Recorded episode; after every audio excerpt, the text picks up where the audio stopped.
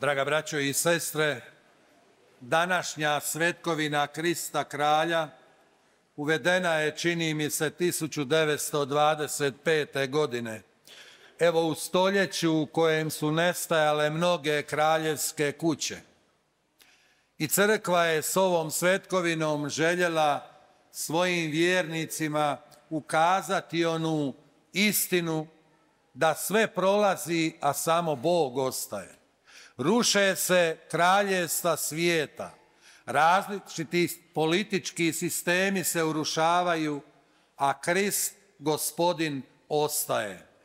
To je jako važno saznanje, jako važno vjerovanje, braćo i sestre, jer svi smo mi kroz svu ljudsku povijest, a tako i danas, u konstantnom vrtlogu i nestabilnostima ovoga svijeta.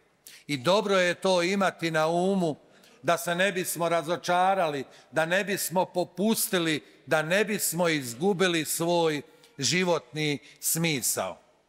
Svake godine je dobro promišljati o ovom blagdanu, jer malo ovaj izričaj kralj, vlast, ima često puta ružne asocijacije, jer kraljevanje je samodostatnost. Znamo kako kraljevi vladaju, kako vlasti ovoga svijeta vladaju. Oni imaju svoje poslu, podložnike i poslušnike. Ne postoji društveni odnos, braćo i sestre, u kojem nije utjelovljena vlast u nekom pojedincu ili skupini. Ta se vlast može ostvarivati slobodnim izborima, to je tada od ozdo, pa to zovemo demokracija. Ili vlast koja se nameće silom, to je totalitarizam. Ta upamtili smo i pamtimo, evo, mnoge takve sisteme. Da bismo pravilno razumjeli ovu Kristovu vlast, možemo razmisliti kakva je u biti zemaljska vlast. Po meni je to najljepše opisao pisac naših strana Meša Selimović u svom dijelu tvrđava. Mojte reći, popodne je rekao Don Josip, ovo je rekao Meša. Ima cijeli list, ali ću pročitati dijelić. Na veličanstven način opisuje pravo stanje vlasti i kakva je politička vlast. Postoje, veli on, tri velike strasti. Alkohol, kocka i vlast. Od prve dvije se nekako možeš izliječiti, od treće nikako. Vlast je najteži porok. Zbog nje se ubija, zbog nje se gine, zbog nje se gubi ljudski lik. Neodoljiva je kao čarobni kamen, jer pribavlja moć. Ona je duh iz Aladinove lampe koji služi svakoj budali koja ga drži. Odvojeni ne predstavljaju ništa. Zajedno kops ovoga svijeta. Poštene i mudre vlasti nema, jer je želja za moću bezgranična. Čovjeka na vlasti potiču kukavice, bodre laskavci, podržavaju lupeži i njegova predstava o sebi uvijek je ljepša nego istina. Sve ljude smatra glupim jer kriju pred njim svoje mišljenje, a sebi prisvajaju pravo da sve znaju i ljudi to prihvataju. Niko na vlasti nije pametan jer i pametni ubrzo izgube razbor i niko trpeljiv jer mrze promjenu. Odmah stvaraju vječne zakone, načela, vječno ustrojstvo, vežući vlast uz Boga, učvršćujući svoju moć.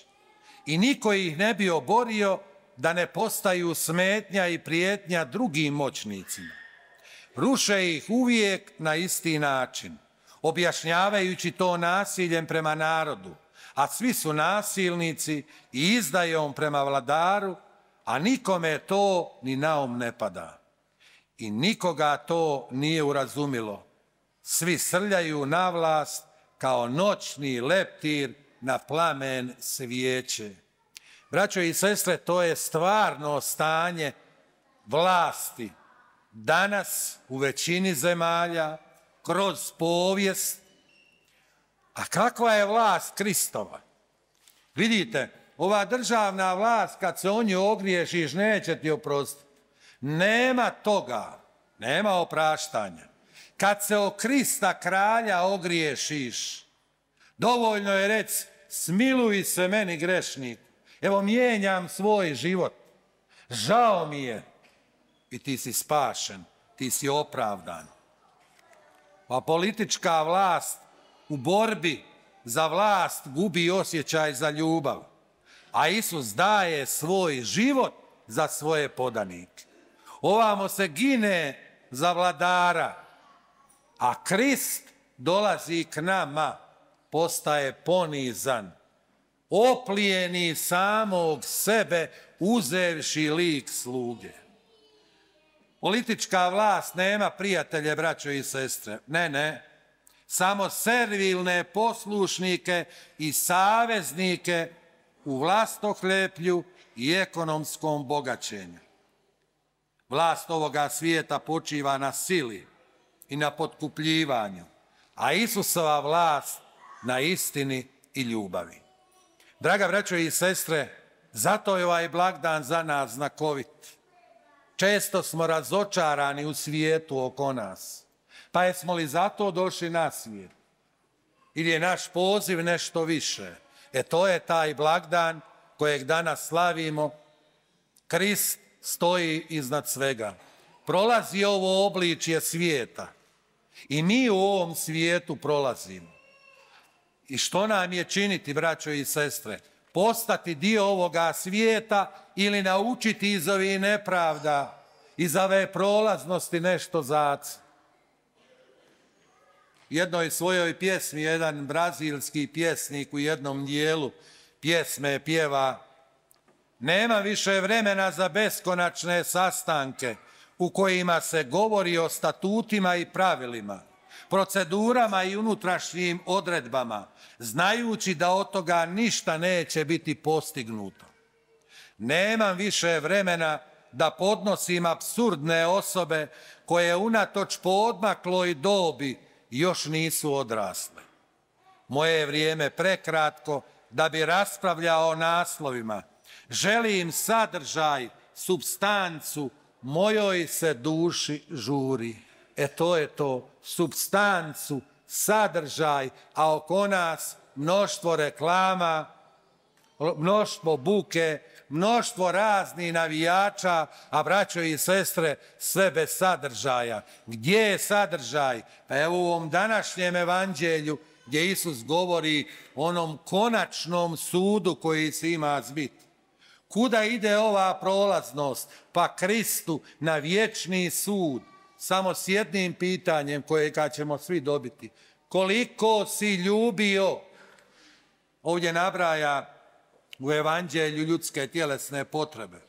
Glad, žeđ, bolest, koliko sam bio prema takvima otvoren. Braćo i sestre, danas je veći problem od gladnog i žednog.